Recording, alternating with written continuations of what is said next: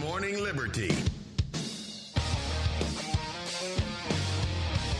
Well, welcome back, everyone, to another fantastic episode of the Good Morning Liberty podcast. I'm one of the hosts here, Charles Chuck Thompson, with me as always, the one who knows just about everything there is to know, but not everything, Mr. Nathaniel Paul Thurston. How's it going, man? It's going pretty good, man. How you doing today? Oh, Freaky Friday. It's one of my favorite days of Yeah, the week. It's it's, It's a sad day, but a good day.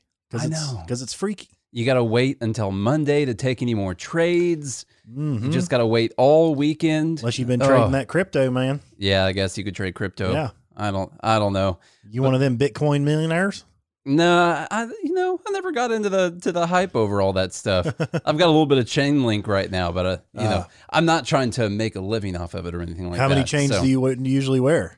As many as I can, man. I got my chains on even when I'm in the house. So and they're all linked. yeah, I wear every single chain even when I'm in the house. So But as we mentioned, this is the Good Morning Liberty podcast, a place where we talk about life, liberty, and the pursuit of meaning, which means, uh, I mean, we talk a lot about politics and economics, but also how does that apply to your life? And then what's the personal responsibility of on your part, despite what's going on in the political realm, to uh, pursue that life of meaning? Because happiness is just fleeting. I think the founders got it wrong. I think they really did. They got it wrong on happiness because there are going to be times where you're not happy. Trust me.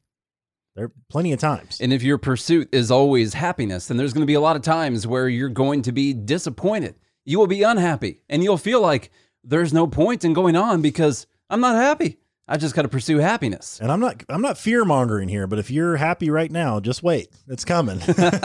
Something's gonna happen. And you know That's what? It's a rather bleak outlook, Charlie. it really is. Well, but the thing about it is, is taking personal responsibility to pursue a life of meaning is what gets you through the hard times so that you can enjoy the good times even more. So that's what we talk about. And uh, today's an, another great day. An- another reason why it's a great day is because we have the Jason Stapleton on the program today. So excited about that. Another guy who talks a lot about personal responsibility and freedom. He's got a new book out called Nomadic Wealth. So we're going to be talking about that and and catching up. We had him on the podcast uh, a few months ago, so catching up with Jason Stapleton, see what see what he's been up to lately. yeah, very excited about this one. So without without any more wait, without further ado, we'll bring in Jason Stapleton. What does a do mean? I don't I don't know.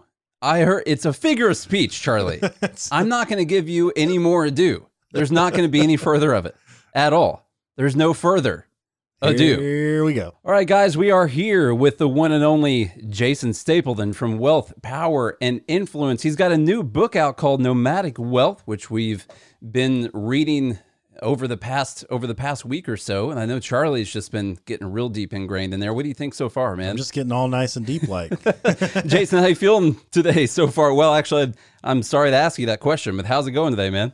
I, I'm doing good. I'm a lot better now. This morning, I I was I thought I was gonna die. This morning, it was I, it's the weirdest thing. I, I when I I have this I have this chiropractor who's also a physical therapist, a massage therapist, and she comes she comes to you like she'll do house calls, and so I have her come over oh every other week or so and just kind of work on my back and neck because I'm old, and uh, it, it it something about she's doing this cupping thing recently where she suction cups my back, and I thought it was the stupidest thing ever, but it releases some sort of toxins or something in my body because if I drink any alcohol, like any, after I do a session with her, um, I, not only do I have a zero tolerance, but I have like the worst hangover. So I, I had to go out last, uh, last night and had a birthday party with a friend of mine. And I just had, I just had a couple of drinks and I was just sloshy. And I came home, passed out, woke up this morning with the worst hangover. I'm like, you know, that when you're sick to your stomach, I was just, it was awful. And I'm like, what is going on? And I, that, I, that's the only thing I can point to. And it happens every time she comes over. So I, and every time, of course, I forget and then I'm miserable. So this morning was, was a rough show, but, uh, but I'm better now. You you talked about Nashville today, which is where we're from, and we were talking about that story yesterday. Just a crazy story. But what else are you going to expect? You know, what, you can't really depend on people in power to to tell you the truth all the time. It's been no, no. I and I just I said, dude, uh, is it shocking to anybody that a uh, that a political figure lied, deceived the public for their own gain? Like, is this this shocks anybody? Yeah. Oh, I'm appalled. I can't. I can't believe. I'm shocked this. to find gambling in this establishment. Oh, what do we man. do about this? Oh, just hide it. Oh, just get a new politician in there. Actually, that'll that'll fix everything. Yeah, right. exactly. So, all right, man. Well, you got a new book. You got a new book out called Nomadic Wealth, and I do. Who knew? Who knew about that?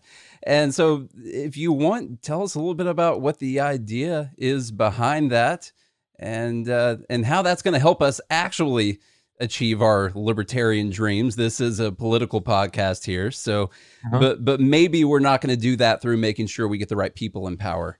Maybe we can, well, we here's can do the thing. different way. I have been you, you and I we, we you're you guys and, and me are on have been on um on the same side of this fight to kind of like increase individual liberty and economic freedom.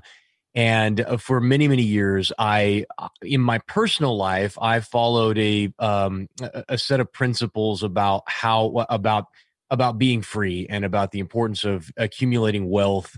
So and and owning your own owning my own business and all of that just trying to live my values. Uh you know i'm the, the whole don't hurt people, don't take their stuff, be self sufficient. Um, I, I won't be a burden to you and you don't be a burden to me. And, and then we'll cooperate or compete based on you know, what's, what's most opportunistic for each of us at the time. Right. So it, eh, this was, and for many years, I did a podcast that talked about the politics, the economics and the principles behind that. And what I realized was that, um, I wasn't having very much effect on the politi- on political change in the country. And as I looked back in history, I didn't see very many people have real uh, a real political impact.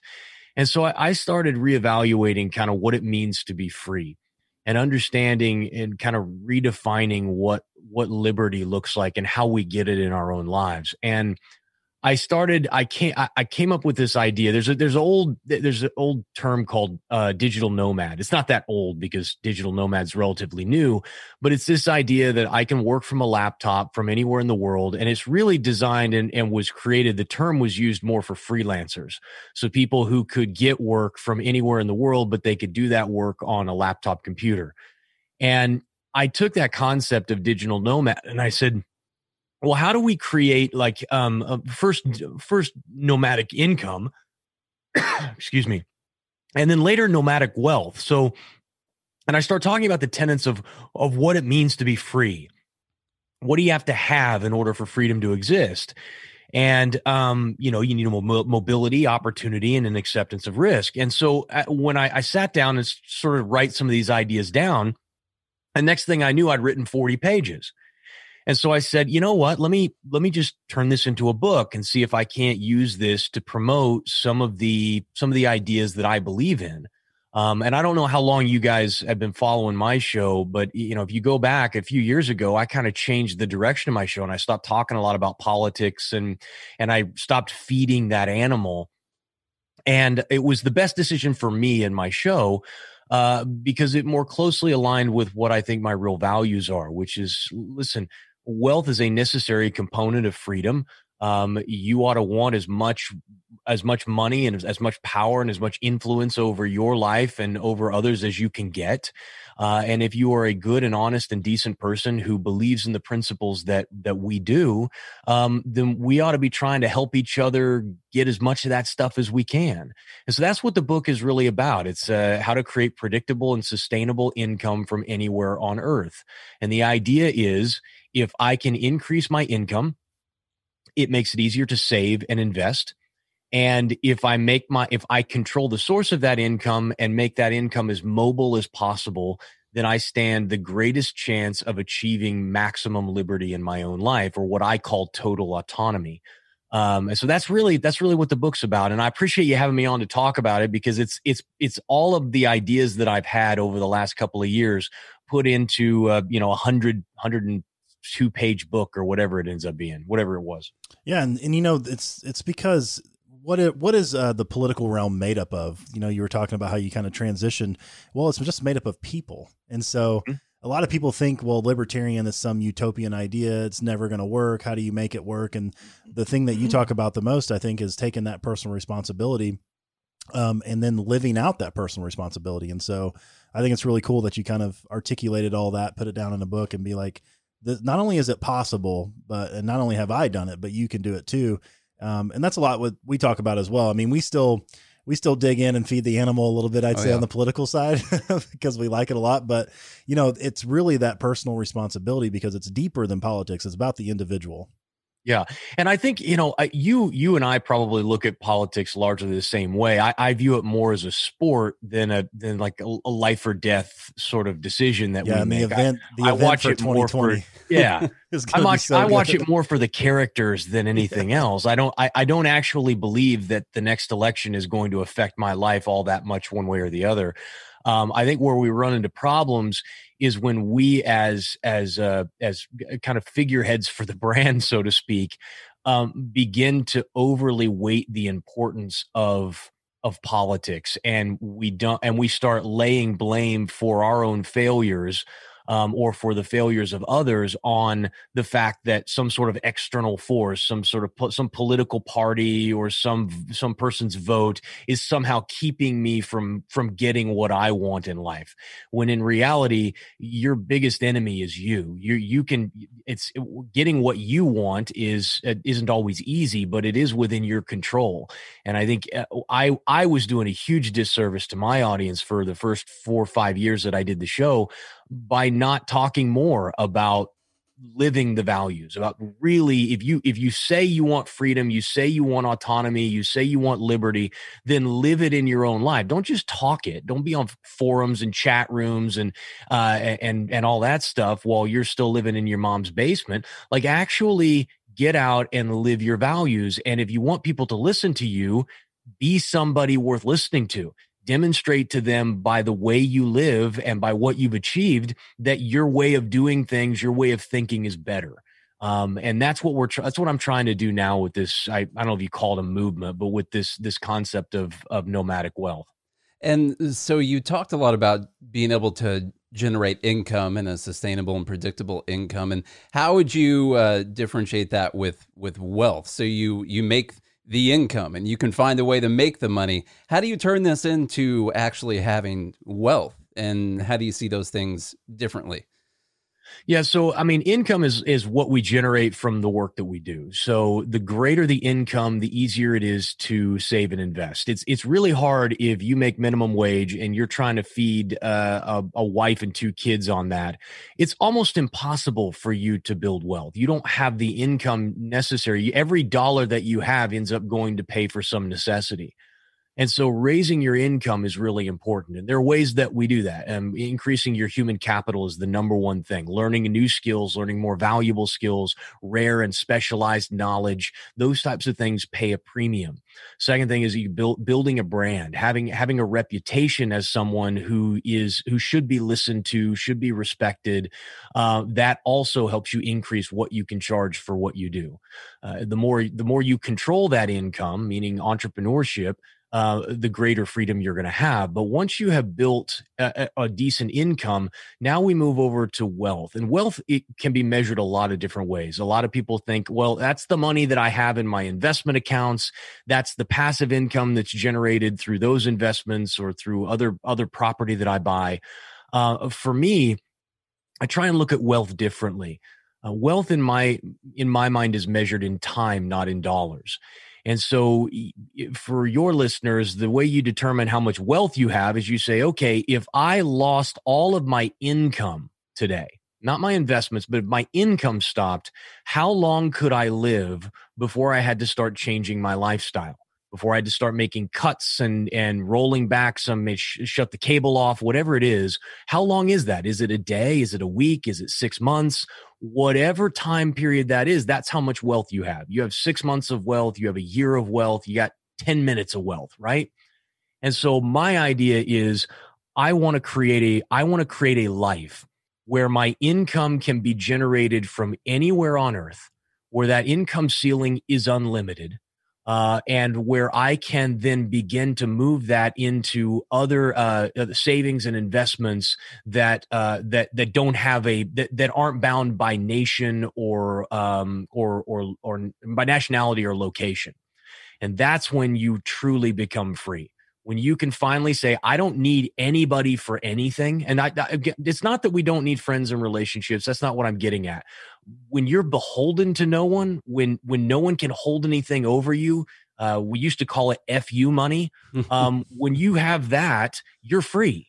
And when you can, when that income is transferable, if I can leave the, if I can leave the country tomorrow and be up and running with my business the next day in, in Italy, in Rome, and I don't lose a beat, man, I, that that's real freedom. And so I, I basically in the book, what I try to do is show people, give people a roadmap to that and show them, hey, here's conceptually how it works here's what you need to do to get started and then that's kind of where i close out the book. I said this this path is really well worn. Like there's lots of people who have done this and more and more people are doing it every day and it, all you got to do is follow this path and uh, and that's that's where i kind of leave people at the end of the book and so I, I hope that people are inspired to get out there and try and create a little bit more freedom in their own lives rather than waiting around for for their government to uh, un- unleash the shackles or loosen the shackles mm-hmm. around their hands and hell, in ten or twenty years, I mean, it may you may be able to you know operate your business from the moon or Mars or something like that. we'll see if we, sure, yeah. whatever Elon decides to do. We'll Screw see. the Earth. I'm going to run this ship from moon, the moon. the SEC is not on the moon, right. so we're going to go over there. yeah. did did uh did you did you start writing this book before the pandemic and the lockdown started? Did uh, or was it afterwards? No, I, I I started it. So let's see. When the first when the first when the pandemic hit and it looked like everything was going to shut down, you saw people really the stock market took a huge dump. Um, I I left town. I left Los Angeles and I rented a, a just a, a, beautiful home in Palm Springs. And I spent a week or two out there. I can't remember, uh, just hanging out. And I taught a class on to, to, a bunch of people on how to trade currencies. And I showed people, hey, how to invest their money. And I said, if you, if you this this this downturn because I was calling for a collapse and I said it was predictable. You could see it. If you knew how to read a chart, you could see that it was going to fall apart. And I was teaching people that course over, over that couple of weeks that we were there. And then when I came back, I sat down. I said, dude, I've been preaching this for two years that people need to control their income. They need to start their side hustles because eventually we're going to go into a recession and everybody who feels safe isn't going to be safe anymore. And I was sitting around, um, just, I do a, I was sitting around. Here's the short end of the story. I was sitting around and it came to me this concept of nomadic wealth, and I immediately started writing the ideas down. And I wrote the book in about a month. Um, but I I do a lot of what I call scheming, and I which is a lot of me just sitting around reading and and and jotting down notes and coming up with ideas and going on long walks.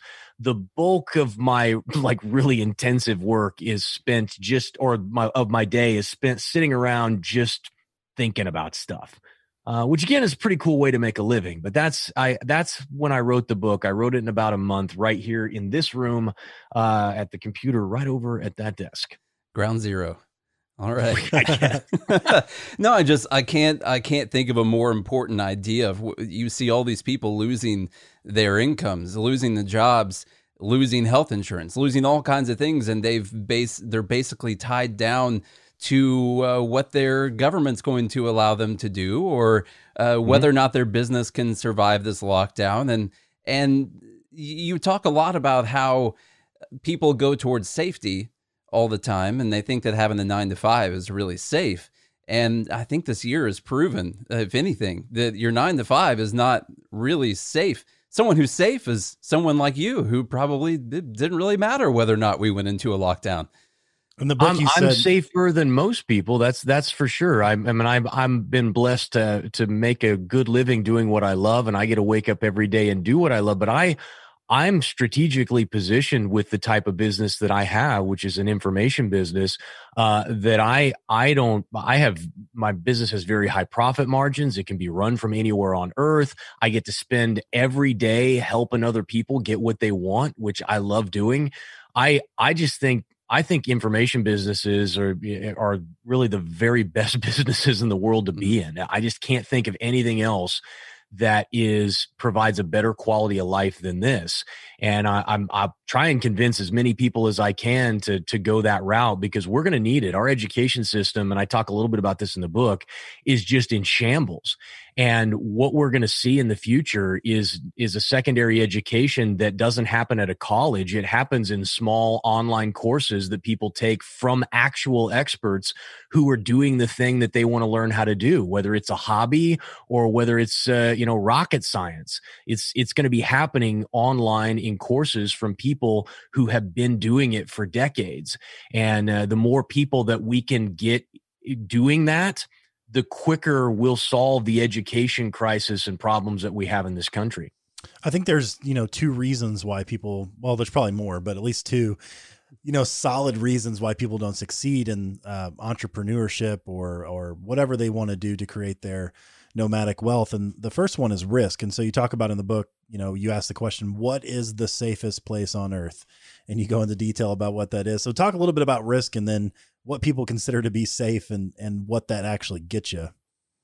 Yeah, I think so. When I talk about risk, I say, I say, what's the safest place on earth? I say, well, it's probably in a maximum security prison that's located a mile under the earth where you're locked down 24 hours a day. And, you know, it can be really, really tough for you to get hurt um, in a padded cell, right? That's, that's kind of like I think of as, as the safest place on earth. Well, any, anytime we make you a little less safe or apply a little bit of risk, um, you gain a little bit of freedom. And we, everyone, your listeners probably understand this concept of, hey, as as freedom, as liberty expands. Uh, I'm sorry, as as uh, uh, what's the old saying? Yeah, as as government expands liberty contracts right so we get the, the more laws the more regulation uh, the the less freedom of movement the of course the less liberty we have and so when I talk about risk, there are two different kinds of risk. There is um, there's known and calculated risk, and then there's an un, there's unknown risk.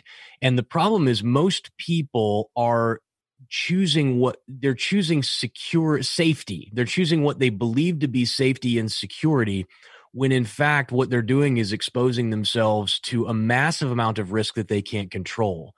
See, I, I, I could I could go bankrupt tomorrow, right? I could lose my I could lose all my clients. I could they could change the laws on me. I mean, they could there could be some things that would really put a knot in me and my business. But the thing is is like I control all of that. Like I control the products that I sell, I control the clients that I work with. Like I'm in control of as much of my business as is humanly possible. And because of that, I'm both aware of all the risks and I'm in a position to make changes when I see those risks appear or when I see problems arise. For people who are working a nine to five job, and, and 40 million of them found this out uh, over the last six months, mm-hmm. you're in control of nothing. Like you show up, you are completely dependent upon your boss to give you a job, to make sure the paycheck is there, to provide for the medical insurance, all of that stuff.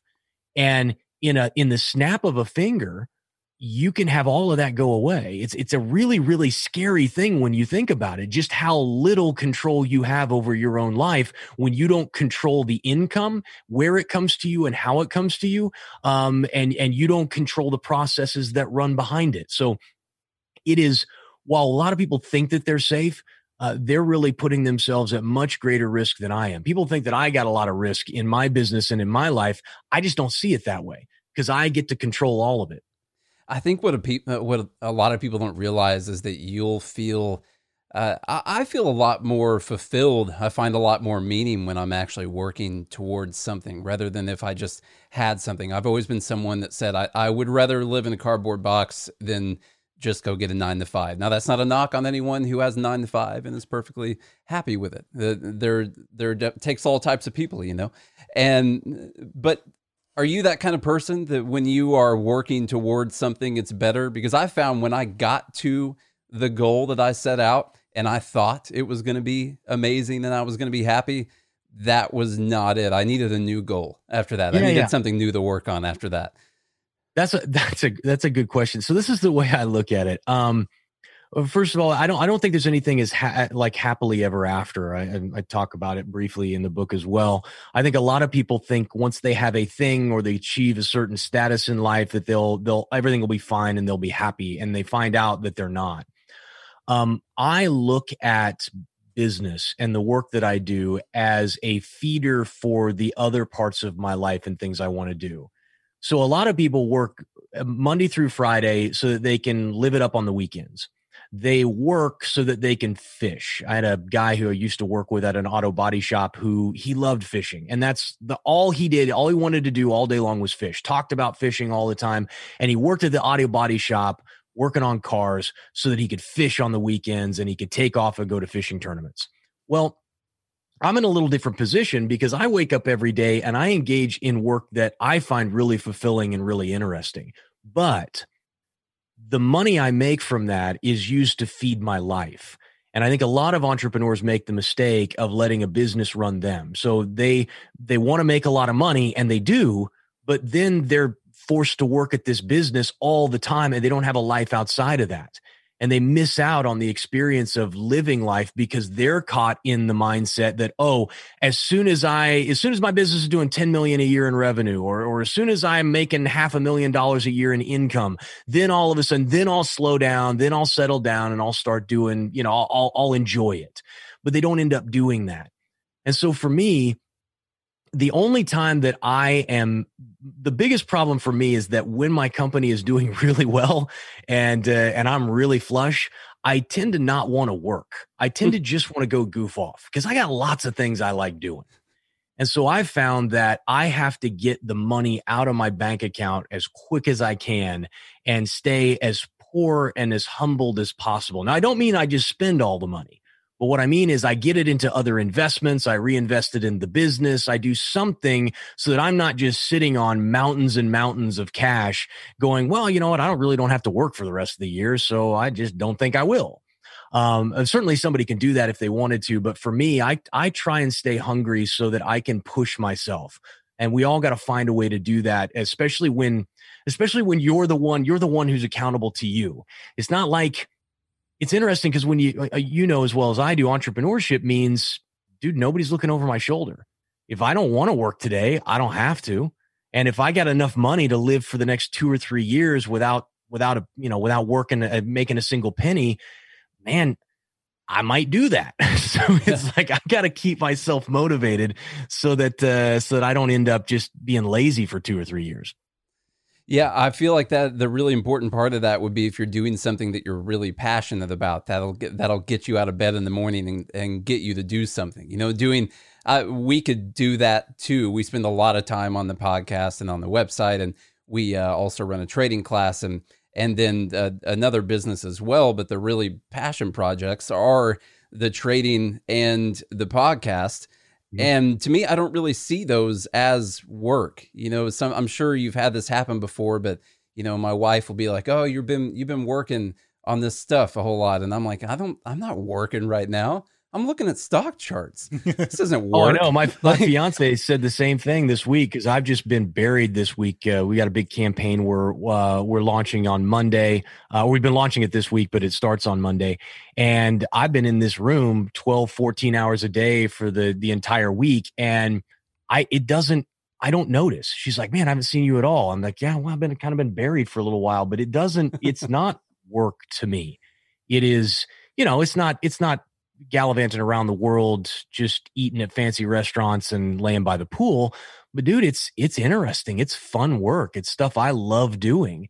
Um and i feel dude i i had a conversation. I had uh, interviewed somebody on my podcast that it hasn't aired yet. But one of the things that she said was she said you know i almost felt guilty about pursuing you know fulfilling work because so many people she's from she was raised by immigrants and she was a first generation american and she said, you know, my family, it was you do the work that you're supposed to do. You're not supposed to enjoy it. It's work, you know. And she's like, I really feel kind of guilty about choosing something that I'm passionate about and that fulfills me as a person. And I said, man, I would be angry at you if you didn't choose something that was fulfilling because that's something we have the ability to do in 2020. For the first time in our lives, we have the ability to choose work that really matters to us, that we find fulfilling and engaging. And man, if you don't do that, if you choose somebody else's path for your life, and you're walking around today doing work you don't love with people who don't inspire you, shame on you because you don't have to live like that. You are wasting some of the most valuable years of your life doing unfulfilling work with terrible people. And unfortunately, that message will not resonate with everybody. Um, but I'm only interested in talking to the people that it does. And if it does resonate with you or your audience, then dude, I I'll help you do it. I'll help you get that life. It's it's really exciting. Yeah, we call that pursuing a life of meaning. So yeah, you know, on this podcast, we talk about life, liberty, and meaning because without pursuing something meaning, because happiness is not always going to be there. So, but if you're pursuing something meaningful, something that you either enjoy doing or something that is like uh, honoring or whatever it is that's fulfilling, then you're going to have a reason to get out of bed every day. I, I think I'm a lot like you, Jason, and, and, Nate will probably tell you this in, in the fact that I'm the same way with, um, you know, there are times where if something's due, like on Monday, I do have something big due, so I'm going to be working this weekend. But other times when something's not due, I'm like, hey, man, I'm going to go play golf today. and like, gonna, let's go out to dinner and I'm going to take this vacation. And, and then like, I'll probably be working, you know, 24 40 you know 24 30 hours this weekend because there's something big due on monday do you uh do you take a lot of brain breaks do you take a lot of time off that's what or? i call them brain breaks i i i do like one i like living the life that i see i think a lot of people present a life of of luxury and a life of of you know like I said, nomadic wealth. We travel around, you do whatever you want to do. A lot of people present that image, um, but they don't actually live that life.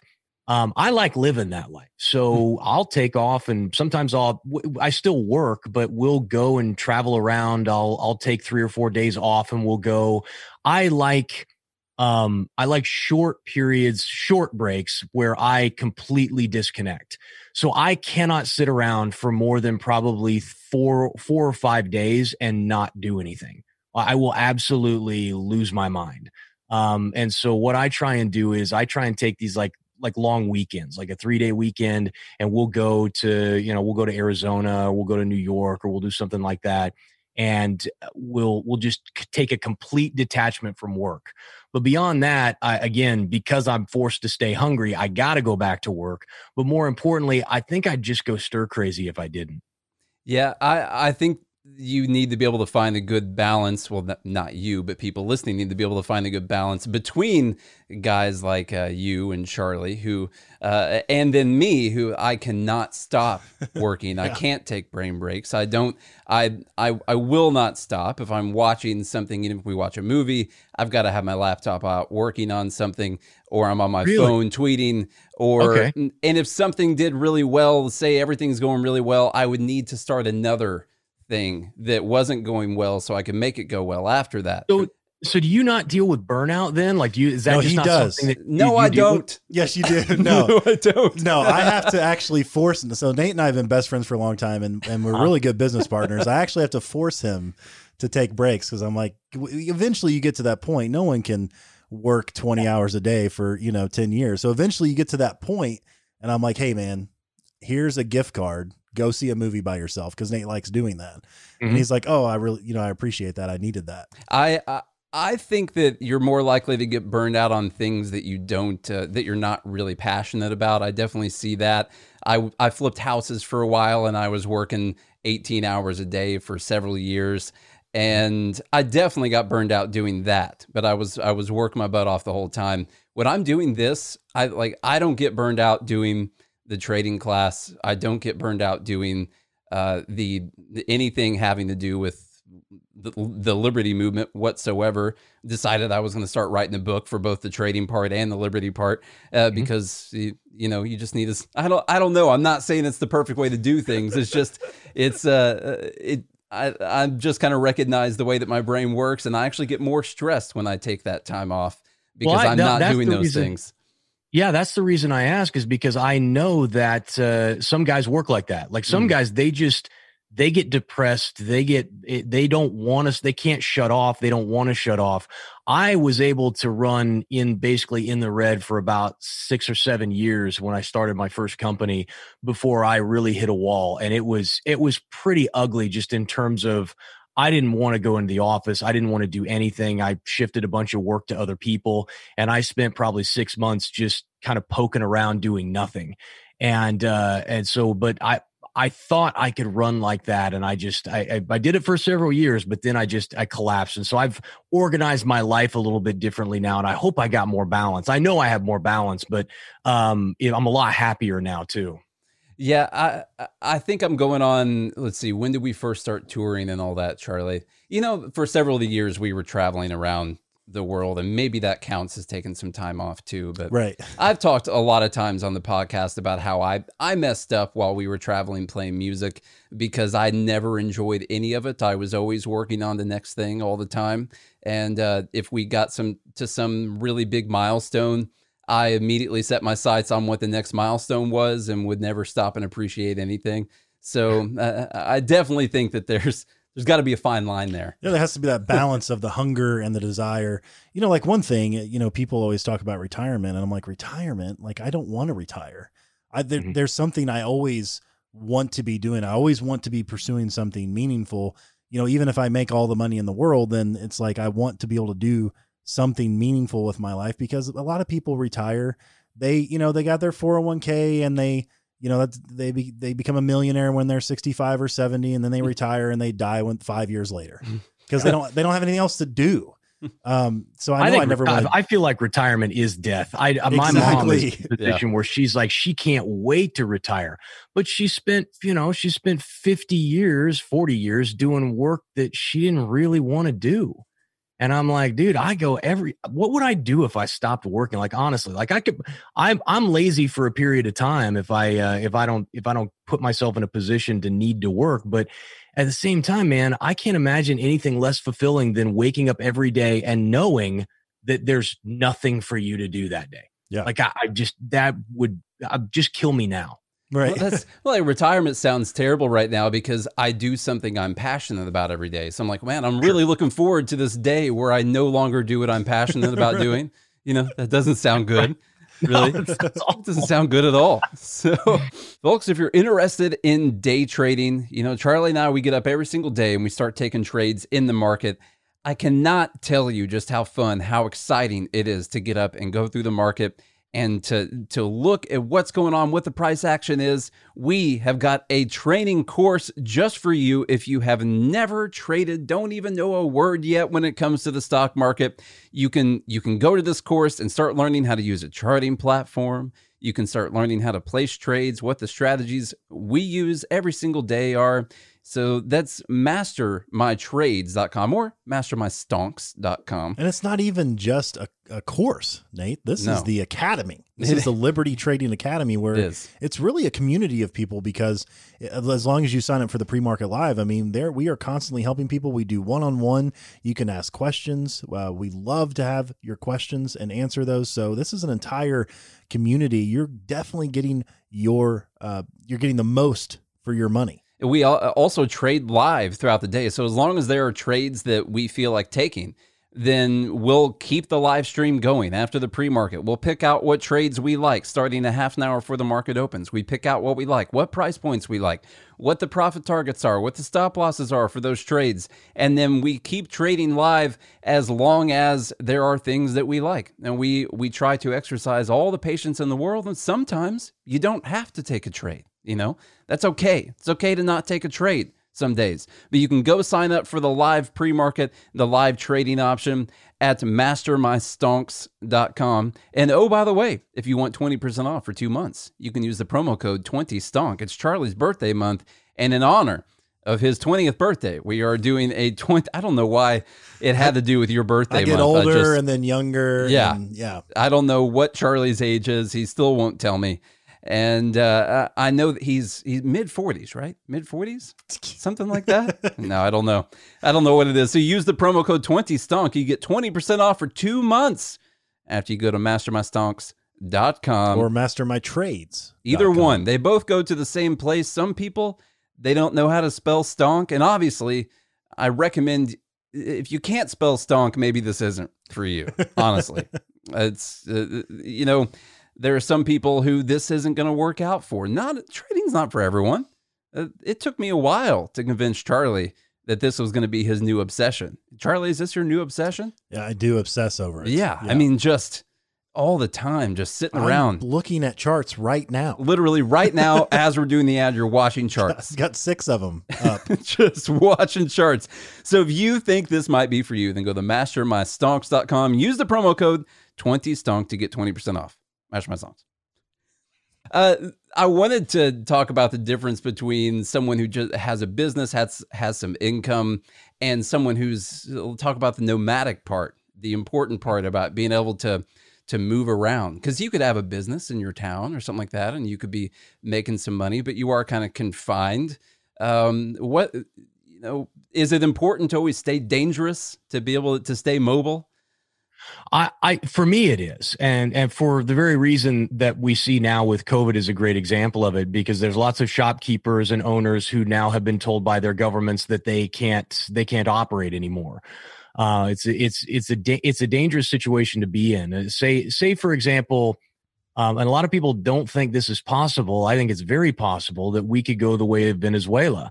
Uh, Venezuela, a generation ago, was one of the wealthiest nations in, uh, in, that part of the world, and they had the greatest oil reserves on, on the planet. And they went from being one of a, a, great country to live in and visit to being an, an absolute train wreck and all the wealthy people left. But if you have a business here, and let's say you have, let's say you own a pizza shop, right? And you've managed to open up eight or 10 or 20 pizza shops across the nation or across the state. And dude, you're, you're doing well. Like you, it's, you got a hundred million dollar company. Everything's working. You're looking at franchising. And then all of a sudden, man, America just goes, goes to hell. Um, well, what are you supposed to do now? You, you, you could pick up and you could go try and start again in another country, but you're literally starting from scratch. You, you, you leave all of that behind. With the business that I run and, and other businesses like mine, is that I can very easily move my move where I live, my operation from California to New Zealand and I'm not going to lose a single client. I'm not going to lose a single customer. I'm not going to lose a dollar in revenue during that transition because my business is mobile. And there are very few businesses where you can do that. Um, and and run a legit business. There's a consulting businesses, there are coaching businesses, there is uh, there's trading and investing, which you guys do, um, and then there's real estate. And so I talk a little bit about a few of those in the book and I explain why some of them are good and some of them are bad uh, for creating nomadic wealth. And, and I just said, you know, for me, having the ability to make my business mobile from anywhere not only gives me travel freedom, the ability to move and work while I'm moving, but if things really do go bad, uh, I can move my entire business overnight to another country and there, there's there'll be no loss of revenue. Yeah, so you've been working from home for a while. yeah, all these yeah. people that are like, "Oh, Zoom and Microsoft Teams, what is all this?" And like, "Wow, yep. been doing it for like five, six years now." no, the only thing that's changed in my life is that uh, is that uh, my fiance is home all day, every day. So you know, I, I'm not all alone for the bulk of my time, and and that's uh, I, you know, that's something that is, I think, you i don't have to work that way like i could very easily rent office space and show up at an office and have every, my team come into the office. I could do that if i wanted to i just don't want to. I kind of like the solitude of the work that i do. Um, but if if you are a, a terrible extrovert and you don't want to sit in a room by yourself with no windows for 12 to 14 hours a day well you know you got options too because you run the whole show that's right. how bad? How bad do you think it's about to get for uh, commercial real estate around the country? I I felt I've been able to see in Nashville. I mean, we just went through this massive boom in Nashville. All these new places built, and uh, you know, my wife was working downtown, and now she might be working from home uh, for forever now. New buildings down there where they're closing off all the floors. I mean, you got to think the downtown epicenters in these big cities. They're they're going to start collapsing from the center out. It, it, that's what I feel like is going to happen anyway.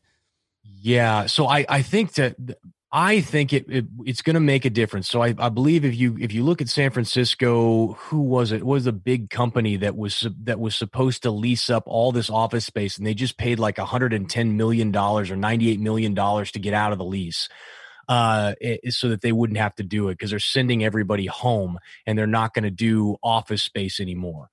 I think if more companies start to realize hey, I've got 10,000 square feet of office space and, and I only need, I only need one because I can consolidate down and get my people working mobile. And we now have infrastructure built and we've got organizational processes in order to run the business from a, a, a virtual standpoint.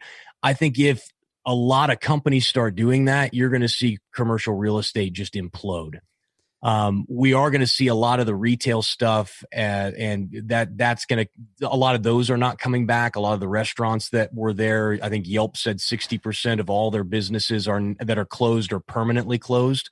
But those that was going to happen anyway.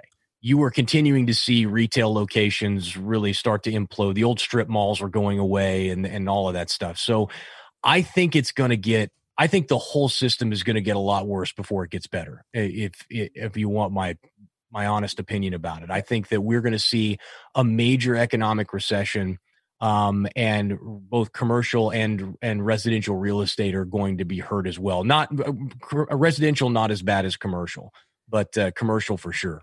Yeah, I can't remember the actual number, but I read there was some, some amount of billions of dollars of unpaid rent uh, during the pandemic. They're just like, ah, we're commercial. not yeah, yeah. commercial. Yeah. yeah, we're just not. Yeah. We're not going to pay our rent. We're not. Well, it, I'm not shocked by that because right. it, it's pretty simple. The the Federal Reserve is giving as much money as the banks want to them to to keep their books afloat and to, and to make sure that uh, that they don't go under. So why if you're a if why if you're a, a, landlord why would you pay the bank their rent uh, why would you pay the bank their note if you were if you owned a business that the government said you can't you can't run why would you pay your landlord I mean, everybody's just screwing everybody all the way to the top, and the Fed's going to backstop all of it anyway. So that's why you don't hear a lot of people talking about it or worried because they know that the Fed is just going to print as much money as they have to in order to prevent the whole thing from coming apart. Well, uh, aside from the uh, the terrible economic doom that we're looking at on the on the positive side, I do see that people working from home and the the uh, all the the businesses realizing that they can have people work from home, it could end up uh, one helping people move more towards things like what you're talking about in your book. Maybe they're going to find a side hustle and realize they could do something they're passionate about. Maybe they'll be happier because they're working from home and they're not spending time in traffic. I know my wife was spending about two and a half hours in traffic every single day, and and now she's not anymore. And so maybe she'll be a, a little bit happier. And and uh, uh the only bright side I can see through this whole terrible thing is maybe unfortunately, through force, the businesses are going to see I might lose a little bit of productivity because people are at home, but maybe we're going to make up for that because we're not paying for all of the uh, commercial space and people are happier and and and all of that. There could be some bright sides to long term out of some of this. I hope so. Uh, yeah, I'm I'm uh, long term. I'm very optimistic about uh, about where we're going. Um, it, it, it, continues to be cheaper and easier for us to reach people and connect, and every, costs are coming down across the board from productivity gains. You're going to have artificial intelligence and and automation is going to improve our lives in ways that we can't even understand. Biotechnology is they're doing some incredible things with biotech right now. It is um it is i mean i'm really excited. I think this is the greatest time as weird as it sounds i think we live in the greatest time in human history. Uh, at, at no time has have we had the type of opportunities we've had today. At at no time have we been as i say in the opening bit to my show so close to living in a world where we can achieve true freedom in our lives. It's very exciting and i i don't think i think people need to be aware of the downside risks because we don't want people living with their head in the sand but if we dwell on that too much and we we don't see the optimism, we don't see all of the opportunity, and we're not sharing that with our audiences, we're doing them a real disservice because th- the future really is going to be bright for the people who make the right decisions. Well, that that's like nothing could be more true. Like especially, you know, the narrative, obviously, the media and, and the polarization and all of that, and and you do obviously see some violence and things like that. But man, there's literally never been a better time to be alive. I mean, if you just compare it to whatever, even 10 years ago, I mean, the advances and opportunities that exist today, there's never been anything like it. I mean, the poorest among us uh, are richer than Rockefeller ever was. yeah, you know? it's, yeah, it's, yeah. We have it's a well. I mean, what we're doing right now, you know, personal computers, and we're doing video chats. I, I when I started my first company, most of the videos that I put out, most of the trading videos I put out, I had to uh, make them available for download because people couldn't stream. They didn't have the bandwidth to stream HD videos, 720p video on their computers. Now you can do it on your cell phone and it's not 720p, it's 4K. It's just yeah. it's insane what we've been able to do in just the last decade. I'm I I could not be more excited. And I want other people to be excited. I want other people to be able to be as happy and fulfilled as as I feel like I am. And so uh yeah, I'm I'm just lucky again, I'm just lucky that I get to wake up every day and and help people realize that in their lives. I have to ask you one more uh, kind of related to the book serious question here.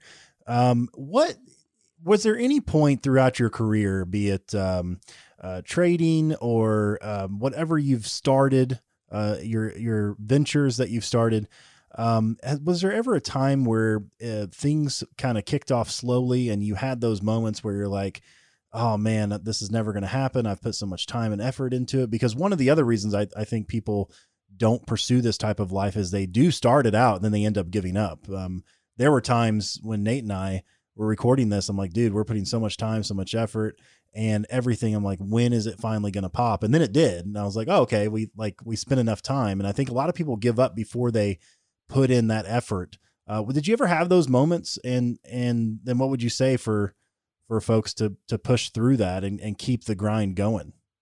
Yeah, man, I, I had them. Um, I had him for a, a. I've had them consistently. I I had it with my podcast as well, and I've told that story a lot. But uh, you know, one story I haven't really told is when I um I had a uh, my business partner and I had a falling out, and um I ended up leaving that business uh, I they they filed a lawsuit against me because they didn't want me going out and doing it on my own, and you know they, they took they came after me for a non compete agreement, and you know I I basically got wiped out financially at that point, and I started. I decided that I wanted to start teaching people the stuff that I do now, the consulting work that I do. And so I launched the new company.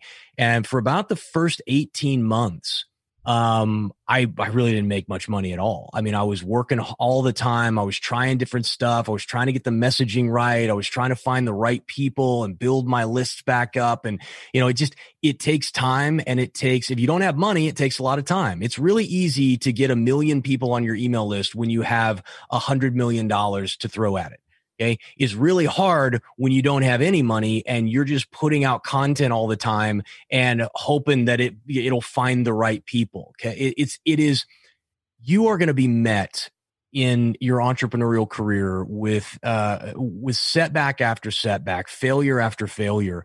Um, and one of the things that I I try and do when I work with folks is I, I try and get them to the money as quickly as possible because the sooner you see it work, the sooner you start to see, oh yeah, I put I I created this thing and or I have this product or service and oh yeah, oh that guy wants it. Like I found a dude who wants it. That is life changing. When you for people who have never sold anything in their lives, who've, who've never actually run a business before, there are all the questions that crop up are, can I really do this? Will people really buy this? That's crazy to me to think about. No one will pay that much money. I, can't fathom the type of cash that you're that you're talking about. But then when you start to see it, you're like, oh, it did work. Oh, I did what I did what Jason said, and, and it really worked. Like that dude bought it. Oh, and this guy bought it too. And oh, these people want it too. It all of a sudden it starts to have you start to taste it and it starts to become real. There's nothing and, more rewarding. Oh yeah. yeah. Oh God, it's it's amazing. And so yeah, I we could spend all an entire episode of me talking to you about how I all the failures that I've had and all the times that I just struggled and struggled and struggled to get something going. But I mean, um, you know, what is it? Two years ago, um, my little company was I had launched was doing probably two hundred fifty three hundred thousand dollars a year. That's it. And, and I know that sounds like a lot of money to a lot of people, but after you pay everybody off mm-hmm. and you got to pay all your bills, dude, you're, I got four kids to feed. It is not a, there's not a lot of, there was no money at the end of that day. Um, and uh, next year we'll probably, based on where we're going to come out this year, uh, next year we're going to probably do two million, three million in revenue. Um, and so we're marching our way towards 10 million. And that's uh, the initial goal for the company. But dude, sometimes you got to struggle. Sometimes it's going to take you six months or a year or two years to get that first sale to figure it out. Um, it's one of the reasons I'm such a big advocate for, uh, as self serving as it is, I'm a big advocate for buying information because the most difficult lessons you'll learn, the the hardest uh, and most expensive knowledge to acquire is the one acquired through your own efforts and energy. Uh, it's much much easier to go out and find somebody who's done what you want to do and give them a little bit of money and have them teach you step by step how to do it. Um, that has that has saved me more time and more money than anything else in my business. I think uh, definitely buying someone else's uh, information and their experience is, is very important. A lot of people want to do it on their own; they want to figure out all that stuff on their own, you know. Uh, but uh, which which is great and can be very fulfilling. But it might take you 20 years to get the experience and the knowledge that someone else has already spent 20 years gaining that they're willing to teach you. So yeah. the, it's a big time saver for for sure. I still I sign up for things all the time. I'm so excited to learn new things. I'm a yeah. I mean Facebook and YouTube they are they know they've got my name and my account number saved right there. When someone runs an ad, they know to send it directly to me because I'm probably going to pay for it more more than likely. And and I I love it. I'll I'll take someone's free trial or I'll take their first discount a month. Maybe what if I take this and it changes my entire life? You know, that is it not worth the the 50 bucks to potentially change your whole life? The investment I, in your I'm I got a call right after this. I'm I'm hiring a guy to to work with me on some LinkedIn marketing and he's going to be teaching me how to uh how to generate some uh, like I- inbound leads from LinkedIn uh something that I've been interested in doing for a while and he's just crushing it. And so I'm like dude what do I got to pay to know what you know yeah. And uh, and so that I'm I think I'm at I don't know what it eats. I'm paying a couple thousand bucks is what it's going to end up being. But at the end of the day, dude, if, if I get one client, one is going to pay for it because dude, my my monthly coaching fee is like five grand a month. So it's uh it all all I got to do is get one sale and it pays for itself. There's it all, almost never I I can't think of a single time that I bought information and it didn't pay off. I couldn't pay for it. It couldn't make it pay for itself. Right. We do. I mean, I guess this is kind of lifting the veil here just a little bit, but you know, we we uh, advertised with you a little a little while back earlier in the year, and we have a mm-hmm. trading class going, and I can tell you that um, the the advertising was paid for. Uh, that that was uh, that was very nice for sure. Yeah. We a lot right. of people that said they found us through your podcast, and you just got to be willing to make those kinds of investments. And now, you know, we do the ads uh, through through you guys and Tom Woods and Lions of Liberty and and all the all the greats out there. Um, you were talking about it was something I sh- struggled with a lot, so I thought it was um, uh, could go a little bit more on it, but trying to not give up when things are really tough. Um, I think one thing that's really important is setting a time horizon correctly you know, the, like when you're when you're talking to people, do you say, "All right, you wouldn't want to say you're going to start making a million dollars next month." You know that you it, yeah. people I think think they're going to make it and blow up and be this overnight success, which is hardly a thing that's uh, that's even real. And what they really need to know is that this could take a year, it could take two years. I think one thing people mess up with is they think it's going to happen overnight and when it doesn't, they give up.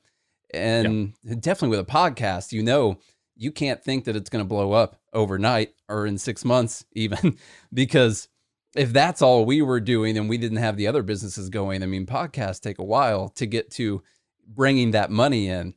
You said it's important yeah, sure. to bring the money in and show them the money, real, uh, you know, real quickly. That's tough to do with a podcast for sure. You you got to get to the point where you can sell ads, and that's going to take a while if you're selling the product, you can get there faster, I think. Um, but do you what do you know what do you teach as far as having the the proper time horizons and expectations? Yeah, that's a really good question. And I know, having been in the industry that you guys are in for many, many years, I know how important uh, properly setting expectations is, uh, especially for traders, because that can be that can be a grueling. It, it, takes it can take years and years to really figure that out. Mm-hmm. Um, it shouldn't take that long as an entrepreneur to start making money if you if you've got a little bit of guidance. Um, but here's the way I I look at it like this. First thing I ask is who do I want to work with? Because there are really two different types of people who are going to come to me. Um, and this would be true in your business too. You you have your you have people who legitimately are trying to learn a skill, um, and who are willing to devote the time and the effort and the energy to learn the skill so that they can feed themselves for the rest of their lives. The other group is a group of opportunity seekers, and their goal is to make a whole lot of money really, really fast and to live the, you know, the that wild and crazy life that they imagine. So in trading, he's the guy who's jumping in and out of positions and he's screaming on the phone and he's doing all that, just acting acting a fool, right? Mm-hmm. Well, we all know that's not what real trading is. Real trading's pretty freaking boring when you're doing it right. It should be, yeah. And so yeah, and so when um, when I market to people, I can market a couple of different ways. I can say, Hey, I'm going to show you a quick and easy way for you to start making a hundred thousand dollars a year or more for yourself from home, you know, from a coffee shop. Uh, and, uh, even if you have no money and no prior experience, right? Well, if I do that, who am I going to attract? I'm attracting the opportunity seeker. Okay. The way I've always positioned myself in the market is to say, listen, this is going to be hard. It's going to take you a long time. I don't know how long, uh, but you are going to struggle. You are going to have failures. This is you're not going to be an overnight success. Um, but if you still want to do this, if you need it like you need air, if you need freedom like you need air, then I will help you and I'll do everything I can to shorten that learning curve and to get you to profitability as fast as I can. Um, but that's the best gear. that's the best offer I can make to you because I don't know how long it's going to take, but I know it's going to be hard. You're going to have to really work if you want this, um, but the payoff is worth it. God, the payoff's worth it. And then to demonstrate through your life and the way that you live um, that it is that it is attainable and that you can that other people can do it too. So I, when it comes to setting expectations, I do it up front. And I only, and because I do it that way, I only attract people who are willing to put in the time. And I don't deal with a lot of the problems that a lot of people do if they sell to opportunity seekers. Yeah, that's a good, that's a very very smart and good advice. Well, man, I know we're coming up on an hour, and uh, we just really really appreciate it. Good having you back on. Um, and uh, you know, great discussion. I wanted, uh, I want you to tell people where to go find and pre-order this book. You said it's for pre-order, right? And then comes out on Monday. So where do they go yeah. find this? How do they start their nomadic wealth journey and uh, on, you know, the path to true freedom, which is what we talk about all, every single day? Yeah. Well, first of all, just thanks for having me on the show. Thanks for letting me come in and talk about the book and share kind of what I'm doing. It's uh, I really appreciate it. You guys have always been great, and and uh, and I appreciate you letting me do that. Um, if your audience would like, I'd like to give them a free digital copy of the book. If they go to nomadicwealthoffer.com. Um, they can get a free digital copy. And immediately after they take their free digital copy, it'll give them the opportunity to buy a paperback. Uh, we just ordered the first, uh, I think, thousand of those. They're going to be showing up on Monday, and then we're going to be sending them out on uh, next week. And so I believe on Monday it will also be available on Amazon.com, so they can go there and they can they can get the book as well. But I, I'd love. I'm trying. I, I'm not trying to make any money on the book. You don't get rich off books. Um, I think to print and ship a book and get it in somebody's hands is somewhere around six dollars or so, and so we price the book at nine ninety nine just so that I make sure I'm not losing money. Uh, but uh, I would be happy to give them, like I said, a free digital copy if they don't even want to spend any money. Because the most important thing to me is that people have the knowledge and the information. So it's uh, nomadicwealthoffer.com. And then, uh, you know, if you guys want to listen to the podcast, it's Wealth, Power, and Influence uh, on whatever podcasting app you use. All right, y'all. Thank you so much for listening to that interview with the Jason Stapleton, a guy who's probably becoming a friend of ours, wouldn't you say? I hope so. Sounds yeah. It sounds one, like it's, it's, friendship in the making. One of my goals in life. So if he's not, then I, you know maybe the next interview. Yeah. I don't know. Well, it's also really cool to like you know set out a set out a goal, and someone that you used to listen to all the time uh, ends up coming on your show, and it's a cool thing. Are you saying you don't listen to him anymore? no, I'm, I'm not saying that, Nathaniel Paul. I'm saying I used. I'm just. It used to be someone I thought was real famous. You used to, you still do, but you used well, to yeah, too. uh, yeah. That's As that's what I'm Mitch trying to Hedberg would say. say. Yeah. used to, but I still do. But you used to too. But I used to used to too. Yeah. okay. without further ado. I used to too. so no, but it was it's it is an honor to have him on. It, you know, we, we really appreciate having him on, and uh, it's just it's it's a cool thing. hmm I, I just that's what I love about Freaky Fridays. You never know what you're gonna get. Today it was Jason Stapleton. Today was Jason Stapleton. So uh, go to nomadicwealth.com and get your copy of that book. Listen, it's time to take charge, take control of your wealth. All right. So go to nomadicwealth.com and get on that new book. You want to tell people about the Patreon? Yeah. Too? Yeah, y'all need to go to Patreon because you could have watched this interview live if you're part of the Patreon group, like our Patreon group got to do. They get to ask questions and comment and all kinds of cool things. So if you want to be a part of that, for as little as five bucks a month, you go to patreon.com slash good morning liberty. That's patreon.com slash good morning liberty. There's all kinds of tiers in there, but I'm telling you, for as little as five bucks a month, you get access to live group and all kinds of other cool perks. I am reviewing Braveheart on Monday, so make sure you watch that over the weekend, please, uh, because it's going to be a, an epic review of Braveheart. Um, I might even sneak Castaway in this weekend if I have time. So it's uh, I'm not going to review that one yet, but I'm just going to get it in there. I'll And do then- my Castaway review the following Monday. Okay, okay. so if you want to be a part of the in crowd, if you want to be part of the cool people who watch that movie, then uh, please watch that movie and then be, you need be to be the review. you need to be in the in crowd so you know why we're joking around about Braveheart and That's right, Castaway. yeah. Actually, and so to be part of the in crowd, you go to patreon.com slash good morning liberty. Hang out with us and Sam and Maurice and uh, Josh and Paul. Jeff, Paul, Tim, Cheryl. There's all kinds of cool people in Jim. there. Uh, isn't there Rachel? I'm trying to think because we usually list off a lot of guys. There's girls in there too. So Yeah. it's for everyone. And if we didn't say your name, it doesn't mean that we don't care about you. It just means you need to up your subscription level. Todd, Todd, Todd. kidding about the subscription level. We appreciate all of you guys equally. Although some of you we appreciate three times more than others. Some Patreon supporters are more equal than others. so, guys, go sign up, patreon.com slash good morning liberty. And then please leave us a rating and review. That helps us out way more than you know. Um, we did this contest not that long ago where the rating and reviews just went through the roof. And it was just so nice to hear everything that you guys were saying about us. I know it wasn't because there was a chance to win money. I know it was because deep down inside, that's the way you clearly feel about us and uh, really i couldn't appreciate it more and that helps us uh, show up in the searches and everything with the algorithm so leave us that rating review on itunes and then share the show with your freaking communist uncle okay he needs to hear it and uh, maybe your socialist aunt yeah. and those folks need to know And your MAGA dad, and your maga dad you know? yeah. Share it with all of them. And if you guys do all that, we'll be back again on Monday. Hope you have a good day and a good morning, Liberty.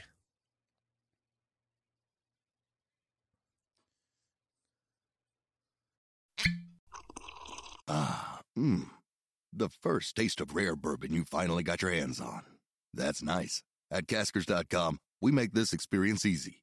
Caskers is a one stop spirit curator with an impressive selection of exclusive, sought after, rare, and household names in the realm of premium spirits and champagne. Discover the top flavors of the year now by going to Caskers.com and using code WELCOME10 for $10 off your first purchase. Get $10 off your first purchase with code WELCOME10 at Caskers.com.